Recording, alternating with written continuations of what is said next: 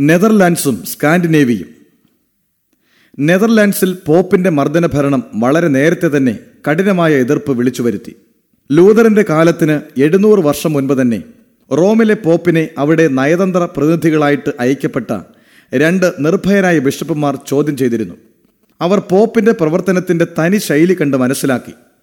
ദൈവം തന്റെ രാജ്ഞിയും മണവാട്ടിയുമാക്കിയ സഭയ്ക്ക് അവളുടെ കുടുംബത്തിന് മേന്മയേറിയതും നിലനിൽക്കുന്നതുമായ ജീവിത മാർഗങ്ങൾ മാഞ്ഞുപോകാത്തതും കളങ്കപ്പെടാത്തതുമായ സ്ത്രീധനമായി നൽകി. നിത്യമായ കിരീടവും ചെങ്കോലും നൽകി. ഇതെല്ലാം ഒരു മോഷ്ടാവ് തട്ടിയെടുക്കുന്നത് പോലെ നിങ്ങൾക്ക് സ്വന്തം പ്രയോജനത്തിനാക്കി തീർത്തു. നിങ്ങൾ നിങ്ങളെ തന്നെ ദൈവാലയത്തിൽ പ്രതിഷ്ഠിച്ച് ഒരു പാസ്റ്റർ ആയിരിക്കുന്നതിന് പകരം നിങ്ങൾ ആട്ടിൻകൂട്ടത്തിന് ഒരു ചെന്നായി ആയിത്തീർന്നു. നിങ്ങൾ ഒരു അത്യുന്നത ബിഷപ്പാണെന്ന് ഞങ്ങൾ വിശ്വസിക്കണം. എന്നാൽ നിങ്ങൾ ഒരു മർദ്ദന ഭരണക്കാരനായിട്ട് വിരാജിക്കുകയാണ്. നിങ്ങൾ നിങ്ങളെ തന്നെ വിളിക്കുന്നത് പോലെ നിങ്ങൾ ദാസന്മാരുടെ ദാസനായിരിക്കേണ്ടതാണ്. എന്നാൽ നിങ്ങൾ പ്രഭുക്കന്മാരുടെ പ്രഭു ആകാനാണ് പരിശ്രമിക്കുന്നത്. നിങ്ങൾ ദൈവകൽപ്പനയെ അവഹേളിക്കുന്നു. ഭൂമിയുടെ അറ്റങ്ങളോളം എല്ലാ സഭകളെയും പണിയുന്നത് പരിശുദ്ധാത്മാവാണ്. നാം പൗരന്മാരായിരിക്കുന്ന ദൈവപട്ടണം സ്വർഗത്തിന്റെ എല്ലാ മേഖലകളിലും എത്തുന്നു. അത് പ്രവാചകന്മാരാൽ ബാബിലോൺ എന്ന പേര് പറയപ്പെട്ട പട്ടണത്തേക്കാൾ മഹത്വമേറിയതാണ്. ബാബിലോൺ ദൈവികമെന്ന് ഭാവിക്കുന്നു. അതിന്റെ ബുദ്ധി അനശ്വരമെന്ന് വിളിക്കുന്നു. ഒരിക്കലും തെറ്റുപറ്റിയിട്ടില്ല തെറ്റിപ്പോകയുമില്ല എന്ന് അവകാശപ്പെടുന്നു. ഈ പ്രതിഷേധത്തിന്റെ പ്രതിധ്വനി ഉയർത്തുവാൻ മറ്റു പലരും നൂറ്റാണ്ടുതോറും ഉയർന്നു വന്നു. ആരംഭകാലത്തെ അധ്യാപകർ പല സ്ഥലങ്ങളിലും യാത്ര ചെയ്ത് പല പേരുകളിൽ അറിയപ്പെട്ട് വൈഡോയിസ് മിഷണറിമാരുടെ സ്വഭാവം ഉൾക്കൊണ്ട് സുവിശേഷത്തിന്റെ അറിവ് എല്ലായിടത്തും പ്രചരിപ്പിച്ച് നെതർലാൻഡിൽ പ്രവേശിച്ചു. അവരുടെ ഉപദേശം വേഗം വ്യാപിച്ചു.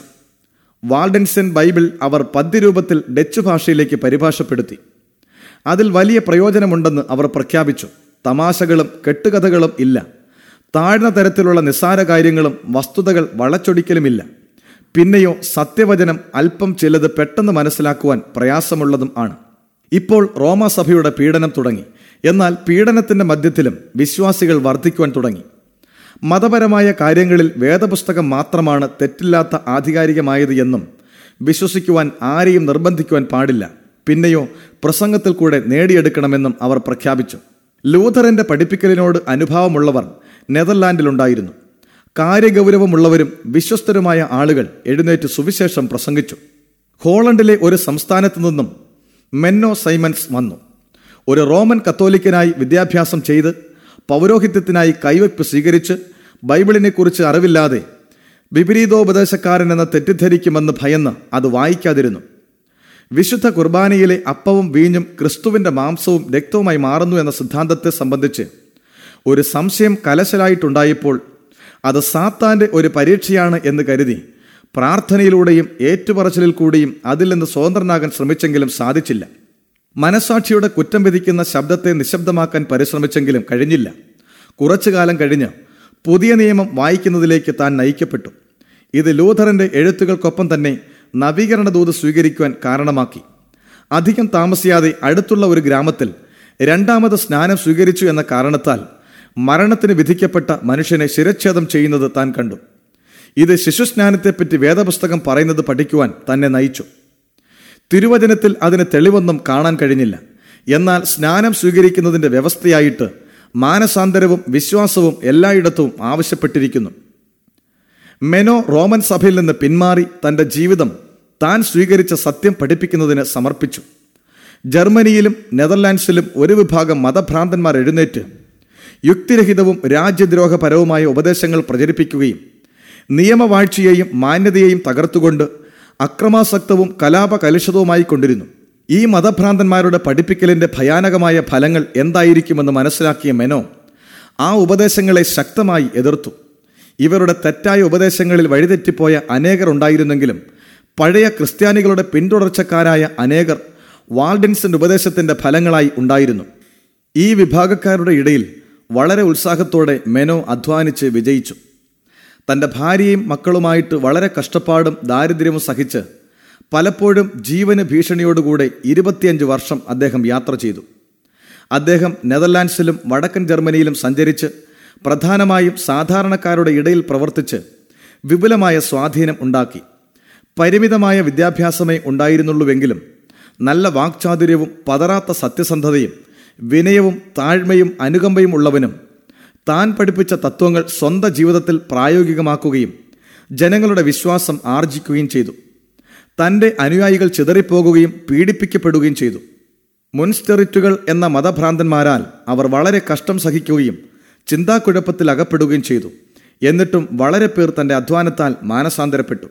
നെതർലൻഡ്സിലെ പോലെ നവീകരണ ദൂത് മറ്റെങ്ങും സാധാരണയായി സ്വീകരിച്ചില്ല.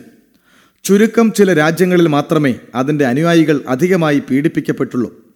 ജർമ്മനിയിൽ ചാൾസ് അഞ്ചാമൻ നവീകരണം നിരോധിച്ചു. ആ വിശ്വാസക്കാരെ വധിക്കുവാൻ തനിക്ക് താൽപ്പര്യവുമുണ്ടായിരുന്നു എന്നാൽ രാജകുമാരന്മാർ തന്റെ ഉദ്യമത്തിന് തടസ്സം നിന്നു. നെതർലാൻഡ്സിൽ തനിക്ക് വളരെ അധികാരവുമുണ്ടായിരുന്നു. മർദ്ദനത്തിനുള്ള വിളംബരങ്ങൾ ഒന്നിനു പിറകെ ഒന്നായി വന്നുകൊണ്ടിരുന്നു. ബൈബിൾ വായിക്കുന്നതിനും കേൾക്കുന്നതും പ്രസംഗിക്കുന്നതും അതിനെപ്പറ്റി സംസാരിക്കുന്നതും കൊലത്തൂണിൽ മരണശിക്ഷ വരുത്തിവെക്കുന്നതായിരുന്നു. രഹസ്യത്തിൽ ദൈവത്തോട് പ്രാർത്ഥിക്കുന്നതും വിഗ്രഹത്തിന്റെ മുമ്പിൽ കുമ്പിട്ട് വണങ്ങാതിരിക്കുന്നതും ഒരു പാട്ടുപാടുന്നതും എല്ലാം മരണശിക്ഷയ്ക്ക് കാരണമാണ്. തങ്ങളുടെ തെറ്റുകളെ ഏറ്റുപറഞ്ഞ് ഉപേക്ഷിക്കുന്നവരെ പോലും കുറ്റം വിധിച്ചു. പുരുഷന്മാരാണെങ്കിൽ വാളാൽ മരിക്കണം. സ്ത്രീകളാണെങ്കിൽ ജീവനോടെ കുഴിച്ചിടപ്പെടണം. ചാൾസിന്റെയും ഫിലിപ്പ് രണ്ടാമിന്റെയും ഭരണത്തിന് കീഴിൽ ആയിരങ്ങൾ നശിച്ചു. ഒരു പ്രാവശ്യം ഒരു കുടുംബത്തെ മുഴുവൻ കുറ്റവിചാരണ നടത്തുന്നവരുടെ മുമ്പിൽ കൊണ്ടുവന്നു. ചുമത്തപ്പെട്ട കുറ്റം അവർ കുർബാനയിൽ സംബന്ധിക്കാതെ വീട്ടിൽ വെച്ച് ആരാധിച്ചു എന്നതായിരുന്നു. രഹസ്യ ആരാധനയിൽ എന്താണ് ചെയ്യുന്നത് എന്ന് ചോദിച്ചപ്പോൾ ഏറ്റവും ഇളയ മകൻ പറഞ്ഞത് ഞങ്ങൾ മുട്ടിന്മേൽ നിന്ന് ദൈവമേ ഞങ്ങളുടെ മനസ്സുകളെ പ്രകാശിപ്പിച്ച് ഞങ്ങളുടെ പാപങ്ങളെ ക്ഷമിക്കണമേ എന്ന് പ്രാർത്ഥിക്കും. ഞങ്ങളുടെ രാജാവിന് വേണ്ടി പ്രാർത്ഥിക്കും. അദ്ദേഹത്തിന്റെ ഭരണം നന്നായിരിക്കണമേ ജീവിതം സന്തുഷ്ടമായിരിക്കണമേ. ഞങ്ങളുടെ ന്യായാധിപന്മാരെ ദൈവം സംരക്ഷിച്ചു കൊള്ളണമേ എന്നായിരുന്നു. ചില ന്യായാധിപന്മാർ വളരെ വികാരാധീനരായി എങ്കിലും പിതാവിനും തന്റെ പുത്രന്മാരിൽ ഒരുവനും മരണശിക്ഷ വിധിച്ചു. പീഡകന്മാരുടെ ഉഗ്രകോപത്തിന് തുല്യമായിരുന്നു രക്തസാക്ഷികളുടെ വിശ്വാസം. പുരുഷന്മാർ മാത്രമല്ല ദുർബലരായ സ്ത്രീകളും യുവതികളും കൂടി അചഞ്ചലമായ ധൈര്യം കാഴ്ചവെച്ചു. ഭർത്താക്കന്മാർ അഗ്നിയിൽ വേദന സഹിച്ചുകൊണ്ടിരിക്കുമ്പോൾ ഭാര്യമാർ അടുത്തു നിന്നുകൊണ്ട് ആശ്വാസവാക്കുകൾ പറയുകയും പ്രോത്സാഹിപ്പിക്കാനായി കീർത്തനങ്ങൾ ആലപിക്കുകയും ചെയ്യും. അവിവാഹിതരായ യുവതികൾ അവരെ ജീവനോടെ കുഴിച്ചിടുന്ന കുഴിയിൽ രാത്രിയിൽ ഉറങ്ങാൻ കിടക്കുന്നത് പോലെ കിടക്കും. തീച്ചൂളയിലേക്കാണെങ്കിൽ തങ്ങൾക്കുള്ള ഏറ്റവും നല്ല വസ്ത്രം ധരിച്ചുകൊണ്ട് അവരുടെ വിവാഹത്തിന് പോകുന്നത് പോലെ പോകും. അജ്ഞാനമതം സുവിശേഷത്തെ നശിപ്പിക്കാൻ ശ്രമിച്ച കാലത്തെ പോലെ ക്രിസ്ത്യാനികളുടെ രക്തം വിത്തായിരുന്നു. പീഡനം സത്യത്തിന് സാക്ഷികളെ വർദ്ധിപ്പിക്കുവാൻ കാരണമായി. കീഴ്പ്പെടുത്തുവാൻ കഴിയാത്ത ജനങ്ങളുടെ ദൃഢനിശ്ചയത്താൽ കോപിഷ്ഠനായ രാജാവ് വർഷം തോറും തന്റെ ക്രൂരപ്രവൃത്തി തുടരുവാൻ ശ്രമിച്ചുവെങ്കിലും നിഷ്ഫലമായി. ഓറഞ്ച് എന്ന സ്ഥലത്തെ കുലീനനായ വില്യത്തിന്റെ നേതൃത്വത്തിൽ ദൈവത്തെ ആരാധിപ്പാനുള്ള സ്വാതന്ത്ര്യം ഹോളണ്ടിന് നേടിക്കൊടുത്തു. പീറ്റ്മണ്ട് മലനിരകളിലും ഫ്രാൻസിലെ സമതലങ്ങളിലും ഹോളണ്ടിന്റെ കടൽത്തീരങ്ങളിലും സുവിശേഷത്തിന്റെ വളർച്ച അതിന്റെ അനുയായികളുടെ രക്തം കൊണ്ട് അടയാളപ്പെടുത്തപ്പെട്ടതാണ്. എന്നാൽ വടക്കൻ രാജ്യങ്ങളിൽ അത് സമാധാനപരമായ ഒരു പ്രവേശനം കണ്ടു. വിറ്റൻബർഗിലെ വിദ്യാർത്ഥികൾ തങ്ങളുടെ ഭവനങ്ങളിലേക്ക് മടങ്ങിപ്പോയപ്പോൾ നവീകരണ ദൂത് സ്കാൻഡിനേവിയയിലേക്ക് വഹിച്ചുകൊണ്ടുപോയി. ലൂഥറിന്റെ എഴുത്തുകളുടെ പ്രസിദ്ധീകരണവും വെളിച്ചം പരത്തി. വടക്കൻ പ്രദേശങ്ങളിലെ സാധാരണക്കാരും അധ്വാനശീലരുമായ ആളുകൾ റോമിന്റെ അഴിമതിയിൽ നിന്നും ആഡംബരത്തിൽ നിന്നും അന്ധവിശ്വാസങ്ങളിൽ നിന്നും പിന്തിരിഞ്ഞ് ബൈബിളിലെ വിശുദ്ധിയെയും ലാളിത്യത്തെയും ജീവദായകമായ സത്യത്തെയും സ്വാഗതം ചെയ്തു. ഡെൻമാർക്കിലെ നവീകരണ കർത്താവായ ടാസൻ ഒരു കൃഷിക്കാരന്റെ മകനായിരുന്നു. നല്ല ബുദ്ധിയുടെ ലക്ഷണങ്ങളൊക്കെ കുട്ടിയിൽ നേരത്തെ കണ്ടു തുടങ്ങുകയും വിദ്യാഭ്യാസത്തിനായി ആഗ്രഹിക്കുകയും ചെയ്തു. എന്നാൽ മാതാപിതാക്കന്മാരുടെ സാഹചര്യം അത് നിഷേധിച്ചു. അങ്ങനെ അവനൊരു സന്യാസി മഠത്തിൽ പ്രവേശിച്ചു. ഇവിടെ തന്റെ ജീവിതം വിശുദ്ധിയും ജോലിയിലെ കരുതലും വിശ്വസ്തതയും മേലധികാരിയുടെ അനുഭാവം ലഭ്യമാക്കി. ഭാവിയിൽ സഭയ്ക്ക് നല്ല സേവനമായി തീരാവുന്ന താലന്തുകൾ വാഗ്ദാനം ചെയ്യുന്നതായി പരിശോധനയിൽ കണ്ടു. ജർമ്മനിയിലോ നെതർലാൻഡിലോ ഉള്ള സർവകലാശാലയിൽ തനിക്ക് വിദ്യാഭ്യാസം നൽകുവാൻ നിശ്ചയിച്ചു. അവൻ വിറ്റൻബർഗിൽ പോകുവാൻ പാടില്ല എന്ന വ്യവസ്ഥയിന്മേൽ ഇഷ്ടമുള്ള സ്കൂൾ തിരഞ്ഞെടുക്കുവാൻ അനുവദിച്ചു. സഭയുടെ പണ്ഡിതൻ വിപരീതോപദേശ വിഷത്താൽ അപകടത്തിൽ റോമാ സഭയുടെ ഭരണത്തിൻ കീഴിൽ ജനങ്ങൾ ദാരിദ്ര്യത്തിലാണ്ട് അടിച്ചമർത്തലിൽ തളർന്നുപോയി. അവർക്ക് തിരുവെഴുത്തുകളില്ലായിരുന്നു. ആചാര അനുഷ്ഠാനങ്ങളോടുകൂടിയ മതം മനസ്സുകളിൽ വെളിച്ചം പകർന്നു കൊടുത്തില്ല അവർ അവരുടെ പൂർവപിതാക്കന്മാരുടെ ജാതീയമായ അന്ധവിശ്വാസത്തിലേക്കും പരിചയങ്ങളിലേക്കും തിരിച്ചു പോകുകയായിരുന്നു. രാഷ്ട്രം വിരുദ്ധ ചേരികളായി വിഭാഗിക്കപ്പെട്ടു. തുടർച്ചയായുള്ള കലഹം മൂലം എല്ലാവരുടെയും കഷ്ടപ്പാട് വർദ്ധിച്ചു. രാജ്യത്തും സഭയിലും ഒരു നവീകരണം നടപ്പാക്കുവാൻ രാജാവ് നിശ്ചയിച്ചു. അതിനായി റോമിനെതിരായുള്ള പോരാട്ടത്തിന് ഈ കഴിവുറ്റ സഹായികളെ അദ്ദേഹം സ്വാഗതം ചെയ്തു. സ്വീഡനിലെ രാജാവിന്റെയും പ്രധാനപ്പെട്ട വ്യക്തികളുടെയും മുൻപാകെ റോമാ സഭക്കാർക്ക് എതിരായി ഒലാഫ് പെട്രി വളരെ തന്മയത്വത്തോടുകൂടി നവീകരണ വിശ്വാസത്തിന്റെ തത്വങ്ങൾക്കായി വാദിച്ചു. പുരോഹിതന്മാരുടെ ഉപദേശങ്ങൾ തിരുവെഴുത്തുകളുമായി യോജിക്കുന്നുവെങ്കിൽ മാത്രം സ്വീകരിച്ചാൽ മതിയെന്ന് അദ്ദേഹം പ്രഖ്യാപിച്ചു. വിശ്വാസത്തിന്റെ അത്യാവശ്യ ഉപദേശങ്ങൾ ലളിതവും വ്യക്തവുമായ രീതിയിൽ ബൈബിളിൽ നൽകിയിട്ടുള്ളതുകൊണ്ട് എല്ലാവർക്കും അത് മനസ്സിലാക്കാം. ക്രിസ്തു പറഞ്ഞു എന്റെ ഉപദേശം എന്റേതല്ല എന്നെ അയച്ചവന്റെതത്രേ യോഹന്നാൻ ഏഴിൽ പതിനാറ്. പൗലോസ് പറഞ്ഞു തനിക്ക് ലഭിച്ചതല്ലാതെ മറ്റേതെങ്കിലും സുവിശേഷം പ്രസംഗിച്ചാൽ താൻ ശപിക്കപ്പെട്ടവനാകും. ഗലാത്യർ ഒന്നിൽ എട്ട്. നവീകരണ കർത്താവ് പറഞ്ഞു പിന്നെ എങ്ങനെയാണ് മറ്റുള്ളവർ അവരുടെ ഇഷ്ടപ്രകാരം വിശ്വാസപ്രമാണം ഉണ്ടാക്കി അത് രക്ഷയ്ക്ക് അത്യാവശ്യമായിട്ട് ആളുകളുടെ മേൽ അടിച്ചേൽപ്പിക്കുന്നത്? ദൈവകൽപ്പനയ്ക്കെതിരാകുമ്പോൾ സഭയുടെ നിയമങ്ങൾക്ക് അധികാരമില്ല എന്ന് താൻ തെളിയിച്ചു. വിശ്വാസത്തിനും പ്രവൃത്തിക്കും ആധാരം ബൈബിൾ മാത്രം എന്ന മഹത്തായ നവീകരണ തത്വത്തിൽ താൻ ഉറച്ചുനിന്നു താരതമ്യേന അപ്രധാനമായ ഒരു വേദിയിലാണ് ഈ മത്സരം നടത്തിയത് എങ്കിലും നവീകരണക്കാരുടെ കൂട്ടത്തിൽ ഉണ്ടായിരുന്നവർ എങ്ങനെയുള്ളവർ എന്ന് നമുക്ക് കാണിച്ചു തരുവാൻ പര്യാപ്തമാണ്.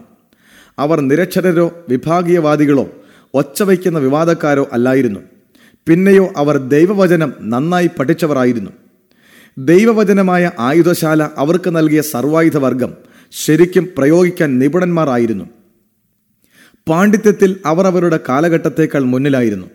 നാം നമ്മുടെ ശ്രദ്ധയെ വിറ്റൻബർഗിനെ പോലെയും സൂറിച്ചിനെ പോലെയും ഉജ്ജ്വലമായ കേന്ദ്രങ്ങളിലേക്കും ലൂഥർ മെലങ്തൺ സ്വിംഗ്ലി ഓഗലംബാഡിയസ് മുതലായ പ്രസിദ്ധമായ പേരുകളിലേക്കും കേന്ദ്രീകരിക്കുമ്പോൾ നമ്മോട് പറഞ്ഞേക്കാം ഇവരായിരുന്നു പ്രസ്ഥാനത്തിന്റെ നേതാക്കന്മാർ.